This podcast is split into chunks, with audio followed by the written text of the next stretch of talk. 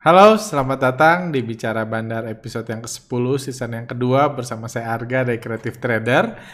Dalam podcast kali ini, saya akan khusus membahas tentang kondisi ASG yang kita tahu sedang uh, terpuruk, sedang terkoreksi, perdagangan cenderung lesu, saham-saham blue chip turun, dan kita juga tahu uh, koreksi tersebut dipicu oleh pengumuman yang dilakukan oleh dirut eh, eh, dirut eh, BPJS TK atau BP Jam Sostek eh, eh, eh, eh, tentang eh, rencana pengurangan portfolio saham dan reksadana mereka. Jadi itu yang saya bahas apa efeknya, uh, apa yang perlu kita waspadai, saham-saham apa aja yang ada di portfolio BPJS TK dan tentunya kita tahu juga kondisi ini adalah kondisi lanjutan dari krisis bandar yang kami katakan sejak pertengahan Januari lalu. Kita tahu pada bulan Januari lalu tepat di pertengahan Januari pada saat itu lagi hot-hotnya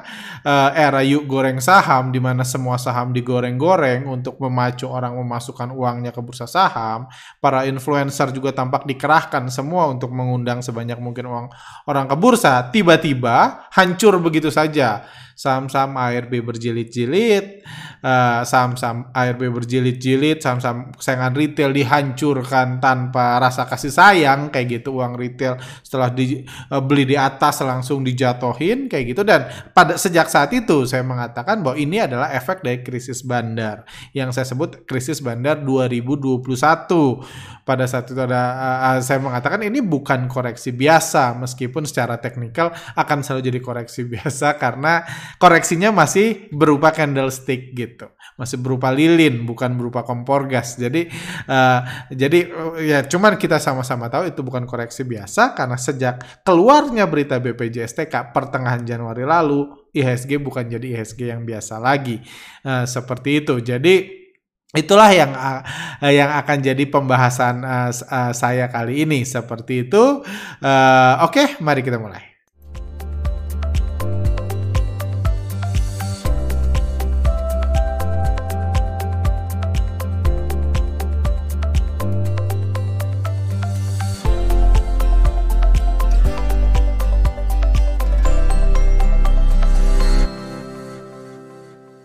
Oke, uh, langsung aja uh, kita ini. Uh, jadi uh, kita lihat ini kondisi. Jadi uh, kita lihat kondisi IHSG itu bertolak belakang dengan kondisi-kondisi di bursa saham dunia. Kita tahu ini Amerika ini screen capnya saya ambil kemarin kayak gitu. Ini uh, S&P masih sedang mencetak rekor new high-nya. Jadi semua berita positif uh, uh, selalu dijadikan apa trigger untuk memancing orang lebih banyak lagi memasukkan uangnya ke bursa saham untuk membeli di harga tinggi. Jadi ada yang menanyakan apakah pemulihan ekonomi uh, itu uh, saat ini ketika ekonomi berlahan perlahan-lahan pulih, apakah ini tanda bahwa bandar akan membakar lahannya, apakah istilahnya bursa sudah tidak subur lagi? Kita tahu bursa di Indonesia memang sudah tidak subur lagi. Cuman apakah membakar lahan itu memenuhi kepentingan pemain besar sekarang saya belum tahu karena kalau kita lihat di luar negeri, di luar negeri itu bursanya masih subur-subur aja. Masih cetak new high, saham-saham eh, saham-saham busuk juga kan trennya busuk investing itu mendunia. Saham-saham GameStop masih naik turun, masih menari-nari jadi perhatian dan tentunya ancaman terbesar para bandar-bandar saham di dunia sekarang adalah harga cryptocurrency harga cryptocurrency karena uh, uh, membakar lahan itu uh, jadi salah-salah dia bakar lahan itu malah membuat orang semakin kehilangan kepercayaan terhadap bursa saham, makan mak, mak, dan akan pindah dengan cepat pindah ke cryptocurrency. Jadi itu hambat itu hambatan baru karena itu juga efek negatif dari keputusan bandar uh, untuk uh, memutus hubungan antara harga saham dengan uh, harga saham dengan krisis ya. Ya saya tahu banyak efek positifnya sih gitu. Harga uh, memutus hubungan antara harga saham dengan kondisi ekonomi dan perusahaan memang banyak positifnya. Cuma ada negatifnya. Negatifnya apa? Sekarang saham dengan cryptocurrency udah sebelah-sebelahan. Orang tahu saham busuk bisa digoreng Kripto. Jadi fundamental itu bukan sesuatu yang perlu lagi dipikirkan untuk orang. Kalau dulu kan saham menangnya di fundamental, walaupun e, bandar selalu bebas, cuman kan selalu dihubung-hubungkan sama pemulihan ekonomi, sama fundamental bagus, tenang aja. Cuma itu kan sudah berakhir. E, sekarang orang lihat saham sama cryptocurrency ya cuma adu tempat adu pintar aja. Hoki-hokian. Kalau jadi kalau anda lihat di uh, di sosmed sosmed juga orang udah mengatakan wah bandar kripto jauh lebih baik dari bandar saham. Nggak ada yang ngomong prospek kripto lebih baik dari prospek saham karena sama aja karena sama-sama tergantung bandarnya. Cuman at least dalam contoh kasus sejak pertengahan Januari lalu sampai sekarang terbukti bandar kripto lebih baik. Lebih baik apa? Lebih ngegoreng kripto udah ada sejak awal Januari, cuma pada saat itu bandar saham lebih baik. Jadi ini jadi sarana tarik-tarikan, apalagi kalau di Amerika kan banyak dana bailout, dana BLT. Ekonomi kan lagi resesi, rakyat lagi hancur, perusahaan lagi pada mau bangkrut, tapi banyak dana bailout.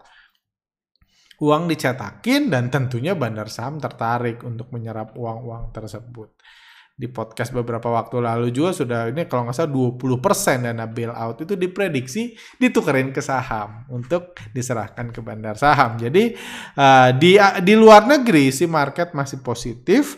Jadi kita so far ya karena nggak ada data pergerakan bandar di luar negeri, ya, ya kita nggak usah berasumsi oh ini udah udah bubble, udah bubble, udah bubble, langsung kita ketakutan setiap hari ketakutan ya nggak ada untungnya buat kita mendingan kita tunggu benar-benar ada pergerakan besar baru either kita takut atau ini so far sih saya nggak ngeliat ada resiko besar di bursa Amerika.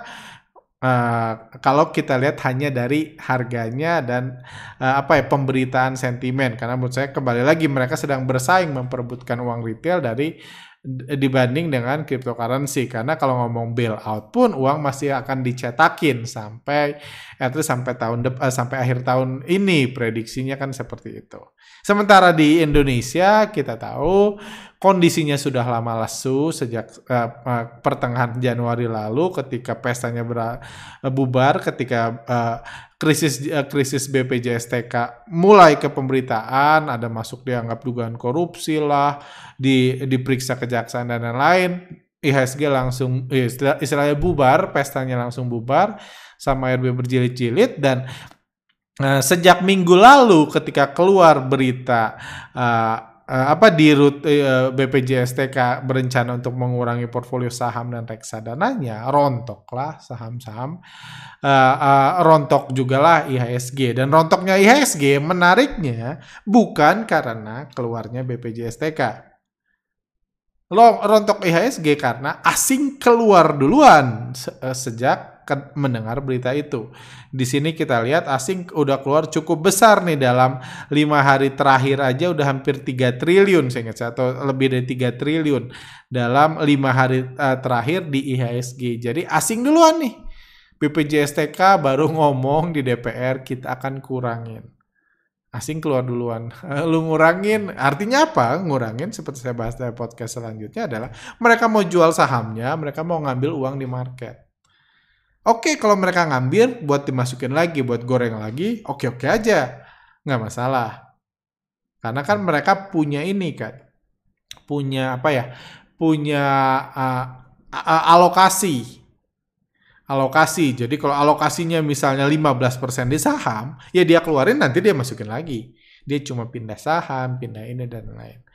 Cuman kalau mau mengurangi kan beda. Artinya misalnya uang saya nih saya dibeliin pakai eh, saya ngebeli sahamnya BPJS, mereka guyur saya, saya beli, uang saya nanti dibawa pulang sama mereka, nggak dimasukin ke market lagi.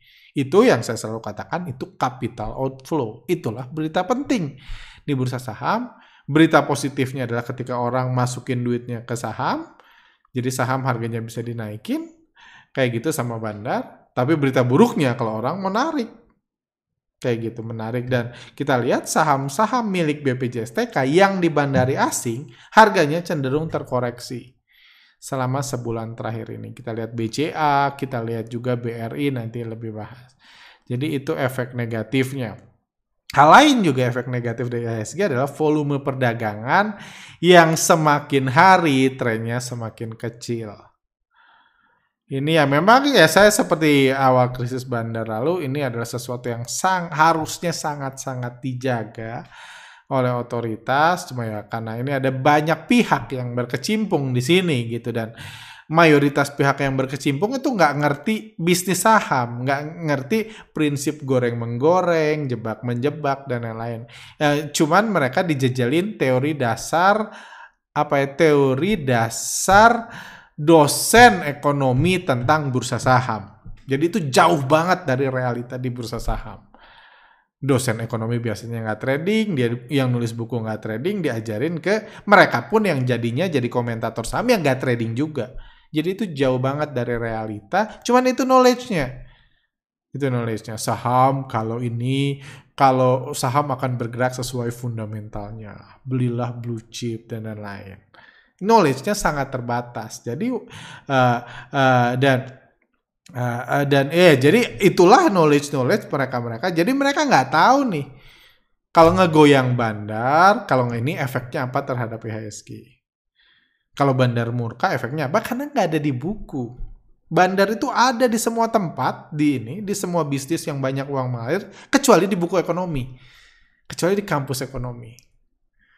Karena bandar nggak mau nulis buku, dosen nggak pernah berurusan sama bisnis. Mayoritas dosen nggak berurusan sama bisnis real yang nggak tahu ada bandar. Jadi itu dua hal yang berbeda. Eh, di ayam ada bandar, di ikan ada bandar, di padi pun bisa ada bandar kayak gitu. Cuman memang nggak ada di ekonomi. Jadi itulah masalah di bursa kita. Masalah di bursa kita itu knowledge orang terhadap saham itu sering kali jauh dari realita di market. Itu juga nanti saya akan bahas itu. Jadi intinya adalah volume perdagangan semakin kecil. Nah, pertanyaannya, apakah di tengah volume perbada, perdagangan semakin kecil ini bandar akan bakar lahan? Kalau kita belajar dari histori-histori market crash, biasanya market crash itu datang ketika euforia anda boleh lihat histori-histori market. Keras datang ketika euforia, bukan datang ketika kekhawatiran. Jadi uh, mungkin orang pelan-pelan uh, istilahnya hasil panen bandar mengecil, tapi eh, coba at least coba di maintain dulu, dikerek dulu, di itu dulu didatangkan dulu euforia. Dan sejarah market crash itu nggak pernah bursa saham punya pesaing seperti cryptocurrency sekarang. Jadi saya sendiri belum banyak uh, melihat ada bahaya ke situ walaupun kalau saya bilang apakah kondisi IHSG ideal sekarang buat bullish jauh dari ideal. Kalau ngomong buat bullish tapi buat market crash kalau ngeliat pasar global masih positif kayak gitu. Pasar global masih positif cryptocurrency masih positif dan lain-lain kayaknya market crash itu bukan sesuatu yang menguntungkan untuk dimunculkan bandar. Karena belum tentu uh, ini uh, belum uh, belum tentu apa ya belum tentu itu akan melancarkan membuatkan bakar lahan itu teori bakar lahan itu supaya subur lagi kan. Karena bantingan hancur ngehancurin market itu paling sebulan. Up, up, kalau global bisa satu dua tiga bulan. Tapi kalau satu negara kayak gitu misalnya IHSG aja nih yang dihancurin ya paling dua tiga minggu bisa aja itu malah meng, berdampak lebih buruk terhadap bursa saham karena orang semakin banyak yang beralih ke cryptocurrency. Kayak gitu. Jadi gambarannya itu. Oke, sekarang saya mau bahas uh, lebih dalam tentang BPJSTK. Uh, jadi kita tahu inti permasalahan dari koreksi seminggu terakhir adalah uh, keluar berita seperti ini. BP Jam Sostek berencana untuk mengurangi investasi di saham dan reksadana investasi di saham dan reksadana. Nah ini uh, yang menarik, menurut Direktur uh, Utama BP Jam Sostek Anggoro Eko Cahyono, porsi uh, itu porsi uh, saham dan reksadana mencapai 23,9 persen dan ini yang mau dikurangin. Uh, ujarnya dalam rapat kerja dengan komisaris Komisi 9 DPR RI Selasa tanggal ini akhir bulan eh, Maret lalu. Kayak gitu. Jadi itu ceritanya uh, ini di rapat DPR RI. Jadi awalnya bukan dimulai di konferensi pers, di rapat kerja yang menyebar jadi viral karena ya sekarang retail udah lebih pintar. Kalau ini lihat kondisi kayak gini tahu wah ini uang gue mau diambil nih. Media pun udah sedikit lebih pintar sekarang tahu bahaya jadilah viral dan tentunya mereka yang tahu asing ngelihat ini kondisi yang sangat buruk karena BPJS TK selama ini itu dikenal sebagai sumber duit, sumber kapital inflow di bursa saham. Mereka yang tiap bulan nyuntikin duit dari premi. Dari premi-premi eh, tenaga kerja dan lain-lain, pegawai di seluruh Indonesia, itu kan bayar, bayar apa sih saya namanya, bayar premi itulah premi eh, eh, pegawai, uangnya masuk, sebagian dipakai bursa saham. Jadi mereka yang tiap uh, bulan itu beliin saham. Ada yang dibeliin, umumnya saham blue chip dan sebagian dibeliin reksadana. Reksadananya itulah yang menarik sering bisa jadi reksadananya itu reksadana tunggal. Itu bahaya lainnya. Seperti itu.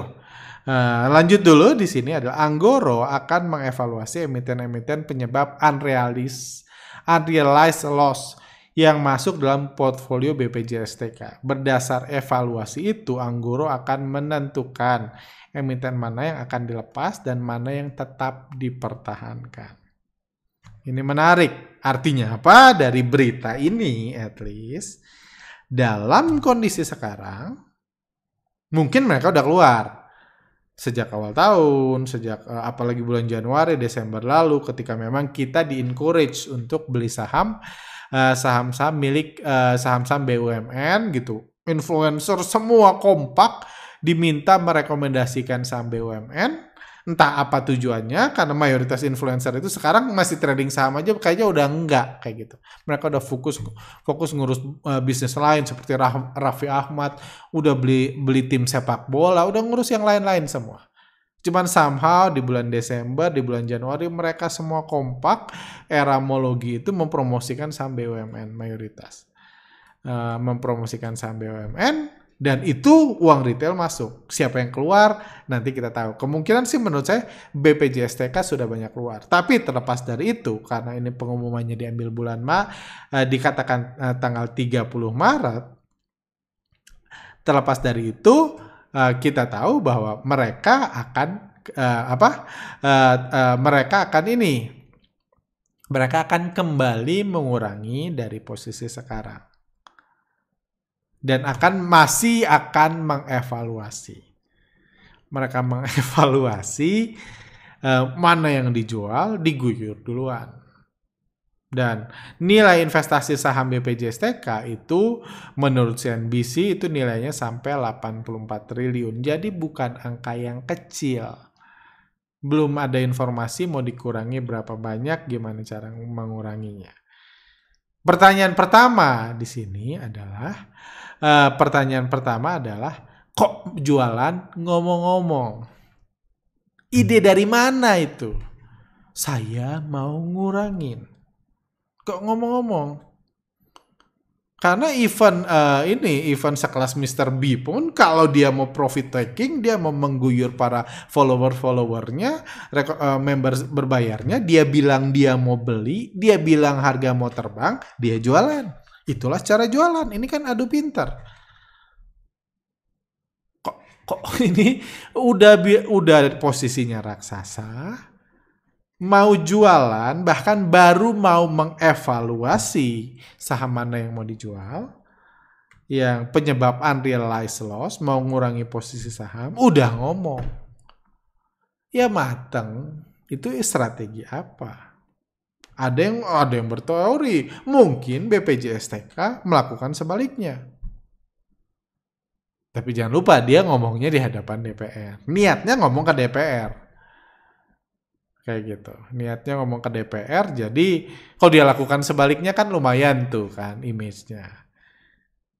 Atau terus kenapa bisa kayak gitu? Kok kenapa diomongin? Kenapa nggak diem aja? Kenapa nggak setelah dikurangi aja dia ngomong?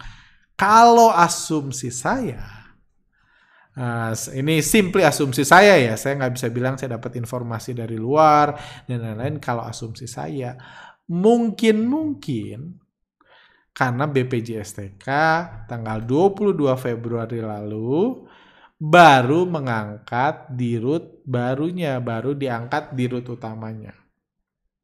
Saya ngomong pernah ngomong sama salah satu lembaga lembaga ya dana pengelolaan milik negara dan dia curhat ini yang uh, salah satu yang buat susah dari dari lembaga itu saya nggak bisa ngomong lembaganya adalah adalah di root kita bisa diganti-ganti. Dan sering kali yang masuk itu nggak ngerti saham. Nggak ngerti investasi. Karena bukan tuh bukan dari bawah naik naik naik jadi di root karena di rootnya diganti sama pemerintah kayak di root BUMN kan dirotasi lah dan lain-lain. Seperti Bapak Eko Ca Anggoro Eko Cahyo ini kalau dari berita sebelumnya dia sampai ta di tahun 2021 dia adalah wakil direktur utama BNI. Oke okay lah dia orang keuangan, keuangannya juga keuangan ya kredit kan. Eh, dan di sini dikasih tahu latar belakangnya karirnya di BNI mulai tahun 94, mulai sebagai asisten manajer marketing, berarti tadinya marketing. Asisten manajer marketing officer. Jadi awalnya marketing, terus uh, uh, pernah menduduki jabatan strategis direktur konsumer, ngurus konsumen. Sampai 2008 sampai 2020 dia jadi direktur keuangan BNI. Artinya dia orang perbankan. Punya latar belakang goreng menggoreng saham, tahu oh tahu mekanisme bursa asing hajar menghajar itu nggak ada. Karena dia baru lulus uh, tahun 92, dia lulusan uh, Institut Teknologi Indonesia tahun 92 dan saya nggak tahu, nggak dijelaskan dia pernah ngambil magister manajemen di IPB. 94 udah masuk BNI. Jadi ini bukan bandar. Iya maksudnya dia nggak punya latar belakang goreng menggoreng saham itu nggak punya. Mungkin saham aja ya dia cuma tahu ya kayak komentator saham. Kalau naik karena inflasi, karena pertumbuhan ekonomi dan lain-lain. Dia orang pintar, yes. Dia manajer, mungkin dia oh, kalau orang perbankan kan biasa lebih prudent kan, lebih lebih lebih terencana perencanaannya ya. Tapi apakah dia ngerti strategi saham? Menurut saya sih enggak. Ya paling dilesin dulu lah ya. Yuk kita les singkat nih. Belajar saham dari nol dulu ya gitu. Kita belajar reksadana dari nol lagi gitu. Nanti tinggal pilih. Jadi langkah pertamanya aja sudah menunjukkan dia nggak ngerti. Bahwa bursa saham itu jualan nggak bisa ngomong dulu. Itu prediksi saya. Apakah salah ya? Enggak. Ya dia nggak ngerti saham kok dia nggak ngerti saham. Dia cuma bilang mungkin dari sisi resiko naik turun dia nggak suka dia biasa perbankan yang lebih stabil di ini kan kayak gitu. Masih mau dievaluasi. Dan kita tahu masalah dari evaluasi masalah. Dan ini portfolio di laporan keuangan 2019 kami sendiri nggak melakukan riset mendalam karena kami lagi banyak riset nggak sempat melakukan apa-apa riset mendalam tentang portfolio mereka gitu. Cuman ini dari pemberitaan-pemberitaan yang ada menarik di sini pos kepemilikan terbesar portfolio BPJSTK itu ada di Pegas. Anda kalau udah ngikutin podcast ini setahun terakhir, saya berulang kali ngomong. Kalau bandar lokal ngilangin uang negara, itu di penjara, dimiskinkan. Tapi kalau bandar asing, bebas. Bandar asing itu dikasih kebebasan murni. Dan saya ngasih contoh berulang kali saham Pegas. Sekarang Anda lihat buktinya. Waktu itu saya nggak bisa nunjukin buktinya. Anda bisa nonton uh, scroll lagi Instagram kami beberapa bulan lalu saya mengatakan itu. Di Pegas, asing jualan bertahun-tahun, harganya jatuh. Uh, asing ngeguyur saham Pegas, uh, Pegas ini dari 2012 waktu harganya 6000 sekarang tinggal 1000. Ini indikator asingnya jual terus bertahun-tahun. Dan pada periode ini BPJSTK salah satu yang korban karena asing jual berarti jual ke lokal kan. Ketika asing jual BPJSTK jadi salah satu yang jadi korbannya jadi korban uh, nyangkut di Pegas pada saat itu dan menariknya lagi posisi Pegas itu po, uh, nilainya itu lebih dari dua kalinya uh, lebih dari dua kalinya BRI lebih dari dua kalinya Mandiri, lebih dari dua kalinya BCA, bahkan tiga kalinya, lebih dari tiga kalinya kepemilikan mereka di BCA. Kenapa? Kenapa saham yang sudah turun, sudah terus diguyur asing, terus dibeli? Jawabannya sederhana. Karena karena ini lembaga pemerintah, saya pernah ngobrol langsung sama orang yang yang eh, kerjanya mirip-mirip kayak gini. Mereka bilang apa pun yang terjadi saya nggak akan cut loss. Waktu itu uh, saya ngasih seminar ke ini eh, ke mereka, mereka bilang apa pun yang terjadi saya nggak akan cut loss. Kenapa? Saya bilang. Gimana kalau jelek? Iya, ya urusan itu bukan duit gue yang hilang pertama kalau jelek. Kedua, kalau cut loss berarti merugikan negara. Bisa kena pasal-pasal, bisa tangkap KPK, sekarang kita tahu bisa dimiskinkan aset, bisa di ini. Buat apa mereka melakukan itu? Nggak ada gunanya kan? Nggak ada gunanya mereka nggak cut loss untuk menyelamatkan uang negara, tapi berpotensi dimiskinkan karena dianggap menghilangkan uang negara. Ya biarin aja. Terus saya bilang, sebenarnya nggak ada guna lu ngajak gua di sini. Kalau anda, cuma mencari analisa, nggak boleh salah. Saya bilang, ya nggak apa-apa lah katanya oh, ajarin aja karena analisa-analisa yang nggak boleh salah karena ujungnya kalau mereka misalnya mereka beli pas asing masuk mereka ikut asing masuk. Udah itu asing jualan mereka belum sempat keluar udah rugi ya udah.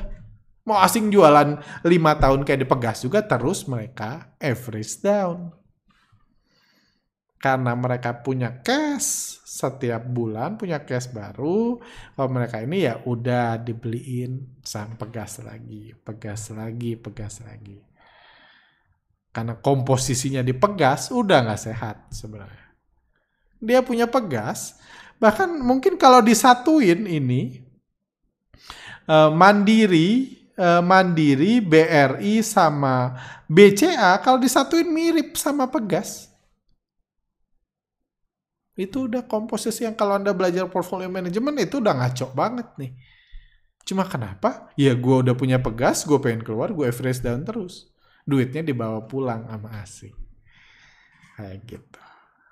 Nah, jadi eh, jadi itu aja udah nggak sehat. Pos terbesar kedua selain pegas, Unilever. Sama balik lagi saham blue chip yang diguyur asing terus penerus harganya turun, dia punya banyak. Terus gimana saham yang naik? Saham naik di TikTok. Yang paling naik periode ini, anggaplah kita saham yang dibandari asing BCA, cuma 126 miliar. BRI 196 miliar. Kayak gitu. Jadi di sini kita lihat saham-saham yang jatuh itu pada ini. Eh, saham-saham yang jatuh itu posisinya bertambah, sementara saham yang naik posisinya lebih kecil. Kenapa ya mereka nggak mau cut loss, mereka nggak punya fleksibilitas, terlepas mereka sepintar apa ya, ya mereka kan di situ digaji. Mereka di situ digaji, bahkan nggak pernah jadi bisa jadi dirut karena dirut dipilih dari institusi lain. Ya, saya menyelamatkan gaji saya aja kan. Paling dapat bonus kalau cuan. Tapi ya gede-gedenya bonus, ya daripada gue di penjara mengenakan uang negara, biarkan saja. Jadi memang lembaga-lembaga gini, karena peraturan itu memang jadi sasaran empuk investor asing. Kayak gitu. Dan uh, kalau kita lihat di Pegas kerugiannya aja udah 351 miliar. Ini per 1 April udah rugi 75%. Kenapa ya? Karena tadi. Karena aksi jual, terus average down, terus di average down. Unilever 37 miliar. Hal menarik lain adalah dari kalau kita pakai prinsip menghilangkan uang negara, kalau cut loss, sekarang lagi dirubah nih narasinya. Ini floating loss. Itu bukan uh, kan narasi yang coba diangkat adalah ini floating loss. Floating loss jadi bukan kerugian. Jadi ini resiko investasi, unrealized loss itu bukan korupsi. Oke, sekarang bukan korupsi. Cuma kalau udah dijual, masuknya gimana? Karena kita tahu kasus Jiwasraya kayak gitu. Uh, kayak gitu, kayak gitu dan uh, kasus Jiwasraya ada tokohnya yang bisa dijadikan kambing hitam. Kasus ini banyaknya institusi, bahkan institusi besar. Itu yang bahaya. Kalau institusi yang kena, fund manager dan lain-lain yang jadi saksi, itu bisa mendatangkan murka lebih lanjut. Kalau dihukum. Paling aman adalah Guyur, Antam, BCA, sama BRI. Lucunya ketika berita itu keluar, dibantinglah sudah langsung BRI. Itu yang saya bahas di Instagram, asing langsung keluar duluan. Di BRI. BCA, BCA juga kita lihat asing sudah lama keluar. Dari awal bulan Maret asing keluar. Kita nggak tahu apakah mereka punya, pastinya mereka bisa punya info orang dalam apalagi investor retail kan kalau BPJSTK di BCA itu retail kita nggak bisa ngomong dia bandar karena bandarnya asing apalagi sekelas retail sebesar itu wajar mereka punya informasi nah, Bapak Anggoro diangkat tanggal 22 sejak Maret itu asing sudah jualan di BBCA tanda lagi harga jatuh lagi kayak gitu untuk mengurangi potensi mereka keluar. Karena kalau mereka rugi, kalau ini eh, BRI sudah merah, ya ini asumsi saya, kita ini data 2019, mungkin kondisinya berbeda. Cuma kita pakai data ini aja karena sambil kita belajar analisa kan. Kalau ini udah merah berarti sama dengan merah-merah yang lain. Berarti bisa dipikirkan kayak gimana. Kayak gitu. Sementara itu BCA dan BRI Antam Antam itu kita tahu saham salah satu saham yang paling banyak dipromosikan Desember dan Januari lalu sebelum awal krisis bandar ini. Kita juga tahu, saya udah berulang kali ngomong, Antam adalah saham yang dibandari oleh bandar lokal. Siapa bandar lokalnya? Ya pemain-pemain besarnya. BPJSTK masuk ke dalamnya atau enggak? Saya nggak tahu. Tapi yang pasti BPJSTK sangat diuntungkan. Dan ketika kita eh, pertanyaan selanjutnya, ketika itu digoreng-goreng, Antam naik, kira-kira yang beli itu retail, yang jual pemain besar, bandar lokal, atau yang beli bandar lokal, yang jual retail. Kalau itu kita bisa lihat. Kalau itu kita lihat eh, ANTM. Ini saham Antam, kita tahu digoreng-goreng. Kita lihat ininya. NTM. Nah, ini grafik ini adalah grafik kepemilikan retail yang orange ini. Di sini retail punya retail uh, lokal individual. BPJSTK itu masuk dana pensiun ya setahu saya. Dana pensiun kalau nggak salah. Yang kuning, nah, yang kuning. Oh, saya ya dana pensiun harusnya atau asuransi saya masih harus cek. Asuransi sepertinya. Nah, asuransinya tinggal 10% sekarang. Nah, jadi ini kita lihat ini retail. Retailnya naik. Uh, ini ini uh, ayu goreng saham itu dimulai bulan Oktober. Kepemilikan retail terus naik. Jadi harga antam naik kepemilikan retail naik. Ini 35 persen uh, November 38 uh, eh, Desember 41 akhir Desember. Ini puncaknya akhir Januari 47 Kalau Anda masih ingat peristiwa awal tahun lalu, di sinilah ketika era ngegoreng-goreng berita, berita Elon Musk. Berita mobil listrik. Ketika para influencer yang banyak followernya menyarankan orang, yuk beli Antam. Kenapa? Tiba-tiba kompak banyak orang ngajak beli Antam karena berharap retail masuk, Sementara lokal, institusi, jualan. Saya lihat, saya baru tadi ngecek, saya coba lihat kepemilikan asuransi ya. Saya ini karena saya nggak siapin, saya belum eh, ini saya belum lihat kepemilikan asuransi karena harusnya BPJS-TK masuk asuransi bukan dana pensiun. Uh, sebentar, saya coba. Uh, kepemilikan asuransi. Tadinya saya mau pendek karena saya recording ini malam-malam. Bahkan ini udah jam 12 lebih 10 uh, kepemilikan asuransi lokal.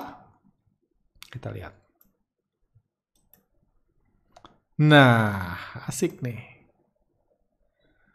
Ini kepemilikan asuransi. Cuma ini asuransi keseluruhan ya saya nggak bisa bilang ini BPJS TK karena nggak didukung data. Nggak didukung data di mana BPJS TK tercatat kepemilikannya berkurang di era goreng saham ini.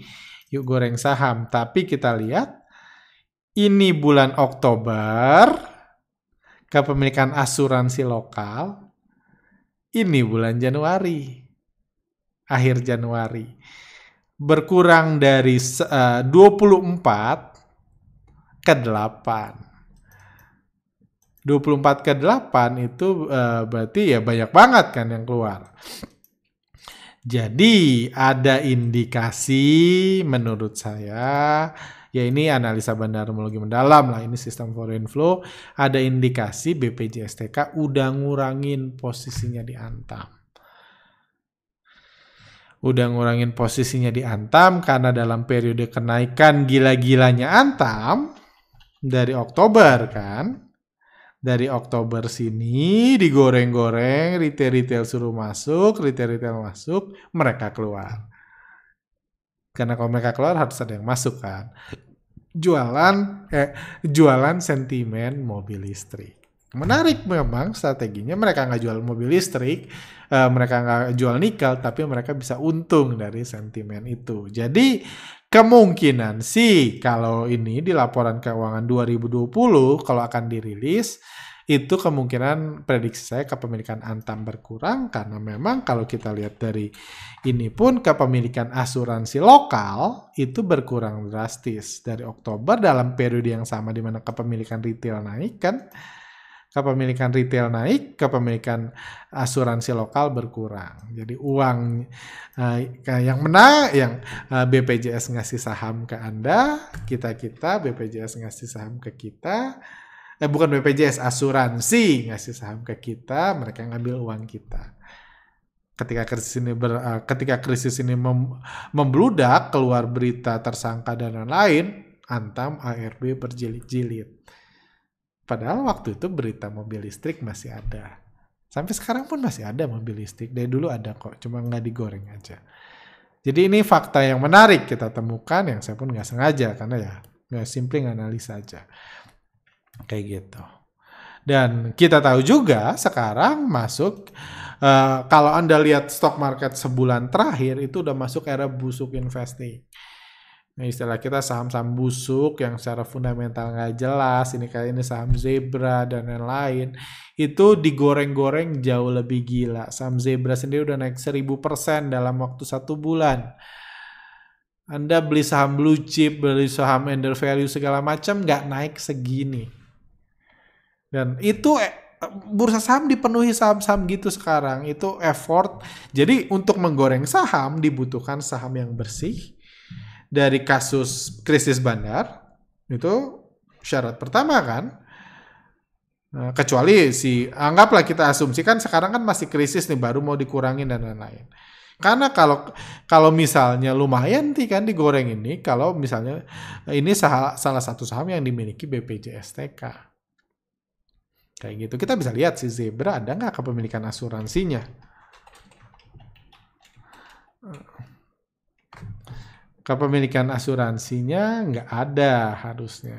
Nah, rata di nol terus kepemilikan asuransinya. Berarti eh, karena BPJS TK adalah asuransi, berarti Zebra nggak punya. Jadi ini aman. Ini aman dari krisis bandar. Dari inilah yang digoreng-goreng. Dan di era ini memang butuh effort lebih tinggi, butuh knowledge lebih tinggi. Butuh membedakan saham busuk yang mungkin digoreng atau saham busuk yang mungkin nggak akan digoreng lagi. Saham-saham, makanya muncullah saham-saham uh, era rencana digital, sekarang era lain-lain gitu. Saya pribadi karena saya memang lagi sibuk banget seperti saya bilang ini udah jam 12.15 dini hari karena memang saya baru waktu sekarang jujur Sejak saya pulang dari Bali, saya belum pernah beli satu saham pun. Bahkan ngejual cuma satu dua kalau nggak salah. Saya ingat saya kalau saya nggak salah ya satu dua saham saya udah ini karena saya nggak ngerasa market sekarang kondusif dan saya nggak ngerasa nggak punya cukup uh, energi nggak saya nggak mau men-spending waktu sebanyak itu untuk beli saham-saham busuk dan seharusnya saya jagain sepanjang hari karena saya ada banyak riset, ada banyak ini ya. Seperti saya katakan kan, saya tahu uh, di podcast-podcast sebelumnya, saya tahu krisis bandar masih berlangsung.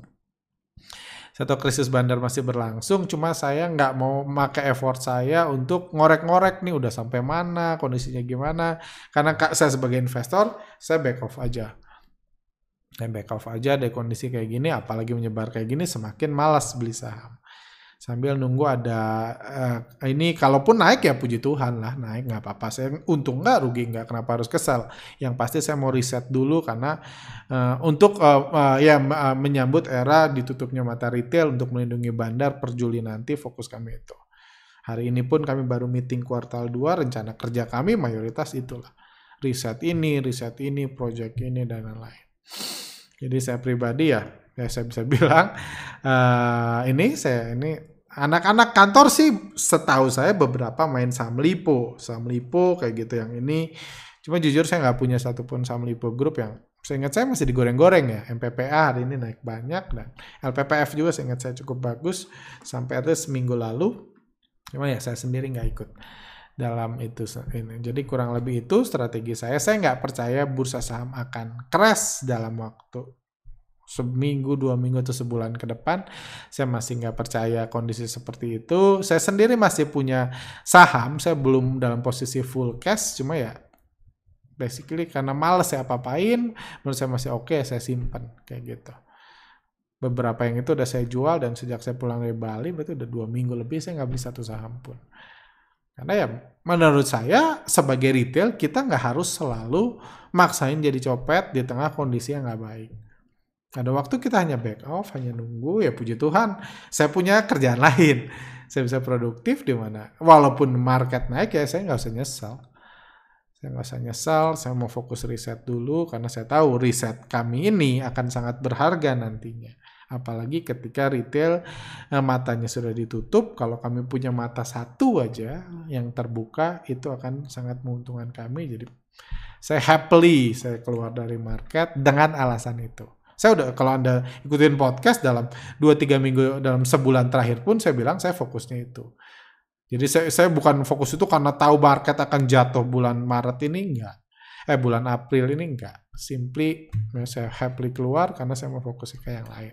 Saran saya kalau Anda merasa seperti itu pun Anda bisa melakukan yang sama dan jangan kuncinya kan cuma satu. Jangan pundung, jangan bete, jangan nyesal kalau market tiba-tiba naik yang penting Anda mempersiapkan diri aja, menunggu peluang dan percaya ya rezeki Anda ya sudah diatur. Anda lakukan yang terbaik aja menurut Anda. Seperti itu sih. Jadi itu pandangan saya tentang krisis BPJS TK. Saya sendiri uh, jujur ya saya masih cari-cari informasi sedikit, cuma itu bukan fokus saya lagi seperti krisis 2019 saya punya banyak project, project saya masih ada rencana beberapa Zoom meeting. Mudah-mudahan dapat bocoran kalau ada pun saya sharing kayak gitu.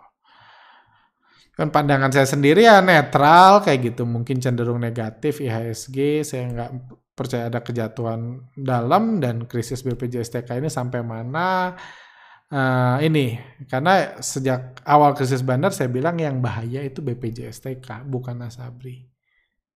Sejak awal saya mengatakan itu ini yang bahaya karena pemain besar bisa ini. Oh ya, ada juga reksadana. Reksadana itu pun bisa menyebabkan dana keluar yang besar karena biasanya reksadana yang dibeli, yang dijual buat pemain sekelas BPJSTK adalah reksadana tunggal.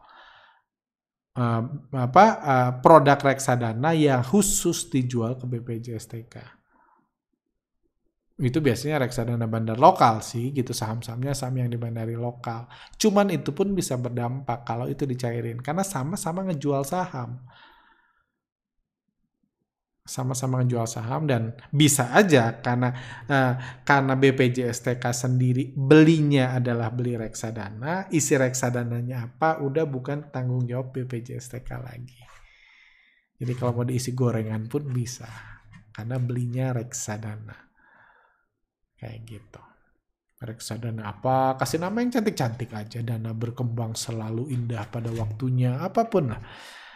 Cuma dalamnya apa kan udah bukan urusan mereka lagi. Karena dilaporkannya saya beli reksadana.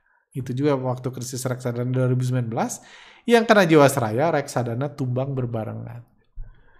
Itu dalam lah itu pembahasannya. Itu uh, sisi lain dari bandarmologi.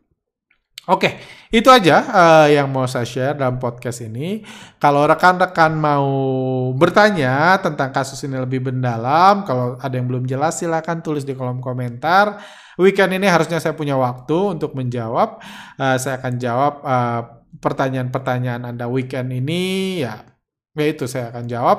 Jangan lupa like kalau Anda uh, ada pertanyaan yang Anda suka, Anda ini uh, silahkan ini Anda Anda punya pertanyaan yang sama karena pertanyaan yang banyak like-nya akan kami prioritaskan untuk dijawab dalam podcast selanjutnya. Seperti itu. Satu lagi, uh, saya juga yang mengajak, kita tahu Indonesia, Indonesia Timur, terutama NTT sedang uh, terkena bencana besar, yang uh, banjir bandang, badai dan lain-lain. Dan uh, ya, uh, saya kemarin uh, di itu di Telegram bilang ya kalau ada yang bisa menyalurkan bantuan, uh, tolong hubungi kami. Ada banyak yang menghubungi kami, thank you. Uh, dan Nah, so far uh, malam ini saya baru ini baru mengalirkan dana donasi, dana donasi yang sebagian dari rekan-rekan juga yang ikut gathering atau ikut ini karena ada project-project yang kadang-kadang jumlah donasi yang terkumpul itu lebih dari yang ditargetkan. Jadi kadang-kadang kami alihkan buat dana bencana alam dan lain-lain uh, buat bagi-bagi sembako dan lain-lain. Jadi uh, malam ini saya uh, baru transfer uh, dan akhirnya saya, saya menemukan salah satu yang paling pas itu karena yang korban yang paling dari info yang paling terdampak itu di Malaka, kami dananya kami kumpulkan uh, dananya kami transfer sebesar 20 juta rupiah ke uh, ini posko banjir dari para dokter Semalaka ini. Kebetulan ada teman kenalan lah kenalan istri saya praktek di Malaka jadi kami cukup percaya dan uh, uangnya ini uh, ini project-project mereka foto-foto mereka dibelikan kebutuhan ini ya kebutuhan mendadak karena banyak yang kehilangan rumahnya. Seperti itu. Jadi mungkin untuk pertolongan pertama kami bantu. Kalau kami ngelihat kasusnya korbannya dan lain-lain kami sebenarnya kami uh, uh, uh, saya pribadi kami punya komitmen untuk terus membantu cuman mungkin nanti after. Karena saya saya banyak uh, uh, ini bekerja sama dengan foundation foundation banyak yang bilang sering kali krisis krisis terbesar dari korban bencana alam seperti ini itu terjadi di hari-hari pertama ketika bantuan belum datang atau ya kalau kebetulan yang dokter ini dia punya uh, ketika hari ini pun mereka sudah poskonya sudah jadi kan. Jadi cepat di hari-hari pertama ketika bantuan udah datang. Dan krisis selanjutnya adalah masa recovery. Ketika orang udah lupa. Orang udah lupa udah berhenti ngirim bantuan berhenti ngirim makanan rumahnya tetap hancur. Jadi rencananya uh, sebagian besar uang donasi yang kita kasih buat teman-teman uh, saudara-saudara kita di NTT itu uh, saudara-saudara NTT akan kami berikan nanti ketika masa pemulihan. Kebetulan yang bagi Anda yang suka follow kami, kami banyak kerjasama dengan satu foundation yang memang fokusnya lingkungan kerjanya banyak di NTT. Ini salah satu contohnya. Kami bekerja sama ini uh, pos minggu lalu, seminggu lalu kami bekerja sama untuk buat sumur di daerah kering ini.